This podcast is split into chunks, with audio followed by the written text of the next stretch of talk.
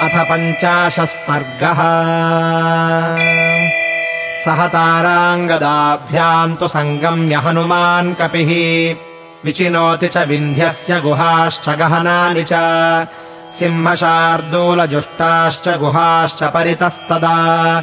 विषमेषु नगेन्द्रस्य महाप्रस्रवणेषु च। आसेदुस्तस्य शैलस्य कोटिम् दक्षिणपश्चिमा तेषाम् तत्रैव वसताम् सकालो व्यत्यवर्तत स हि देशो दुरन्वेष्यो गुहागहनवान् महान्। तत्र वायुसुतः सर्वम् विचिनोति स्म पर्वतम्। परस्परेण रहिता अन्योन्यस्याविदूरतः गजो गवाक्षो गवयः शरभो गन्धमादनः मैन्दश्च द्विविदश्चैव हनूमाञ्जाम्बवानपि अङ्गदो युवराजश्च तारश्च वनगोचरः। गिरिजालावृतान् देशान् मार्गित्वा दक्षिणाम् दिशम्। विचिन्वन्तस्ततस्तत्र ददृशुर्विवृतम् बिलम्। दुर्गमृक्षबिलम् नाम दानवेनाभिरक्षितम्। क्षुत्पिपासापरीतास्तु श्रान्तास्तु सलिलार्थिनः। अवकीर्णम् लतावृक्षैर्ददृशुस्ते महाबिलम् तत्र क्रौञ्चाश्च हंसाश्च सारसाश्चापि निष्क्रमन्। जलार्द्राश्चक्रवाकाश्च रक्ताङ्गाः पद्मरेणुभिः ततस्तद्बिलमासाद्य सुगन्धिदुरतिक्रमम्। विस्मयव्यग्रमनसो बभूवर्वाणरर्षभाः। सञ्जातपरिशङ्कास्ते तद्बिलम् प्लवगोत्तमाः अभ्यपद्यन्त संहृष्टास्तेजोवन्तो महाबलाः नानासत्त्वसमाकीर्णम् दैत्येन्द्रनिलयोपमम्। दुर्दर्शमिव घोरम् च दुर्विगाह्यम् च सर्वशः। ततः पर्वतकूटाभो हनूमान् मारुतात्मजः। अब्रवीद्वानरान् घोरान् कान्तारवनकोविदः। गिरिजालावृतान् देशान् मार्गित्वा दक्षिणाम् दिशम्।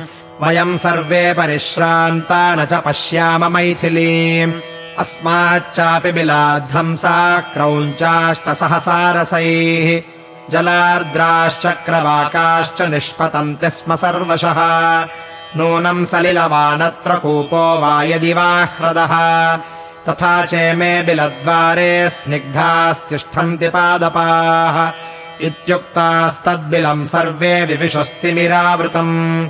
अचन्द्रसूर्यम् हरयो ददृशूरो महर्षणम् निशाम्य तस्मात् सिंहांश्च तांस्तांश्च मृगपक्षिणः प्रविष्टा हरिशार्दूलाबिलम् तिमिरसंवृतम् न तेषाम् सज्जते दृष्टिर्न तेजो न पराक्रमः। वायोरिव गतिस्तेषाम् दृष्टिस्तमसि वर्तते। ते प्रविष्टास्तु वेगेन तद्बिलम् कपिकुञ्जराः। प्रकाशम् चाभिरामम् च ददृशुर्देशमुत्तमम् ततस्तस्मिन् बिले भीमे नानापादपसङ्कुले। अन्योन्यम् सम्परिष्वज्य जग्मुर्योजनमन्तरम्। ते नष्टसञ्ज्ञास्तृषिताः सम्भ्रान्ताः सलिलार्थिनः। परिपेतुर्बिले तस्मिन् कञ्चित् कालमतन्द्रिताः। ते कृशादीनवदनाः परिश्रान्ताः प्लवङ्गमाः। आलोकम् ददृशुर्वीरा निराशा जीविते यदा ततस्तम् देशमागम्य सौम्यावितिमिरम् वनम् ददृशः काञ्चनान् वृक्षान् दीप्तवैश्वानरप्रभान्।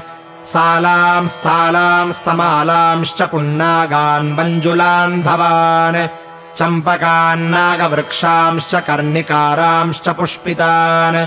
स्तबकैः काञ्चनैश्चित्रैरक्तैः किसलयैस्तथा आपीडैश्च लताभिश्च हेमाभरणभूषितान् तरुणादित्यसङ्काशान् वैदूर्यमयवेदिकान् बिभ्राजमानान् वपुषा पादपांश्च हिरण्मयान् नीलवैदूर्यवर्णाश्च पद्मिनीः पतगैर्वृताः महद्भिः काञ्चनैर्वृक्षैर्वृता बालार्कसन्निभैः जातरूपमयैर्मत्स्यैर्महद्भिश्चाथ पङ्कजैः नलिनीस्तत्र ददृशः प्रसन्नसलिलायुताः काञ्चनानि विमानानि राजतानि तथैव च।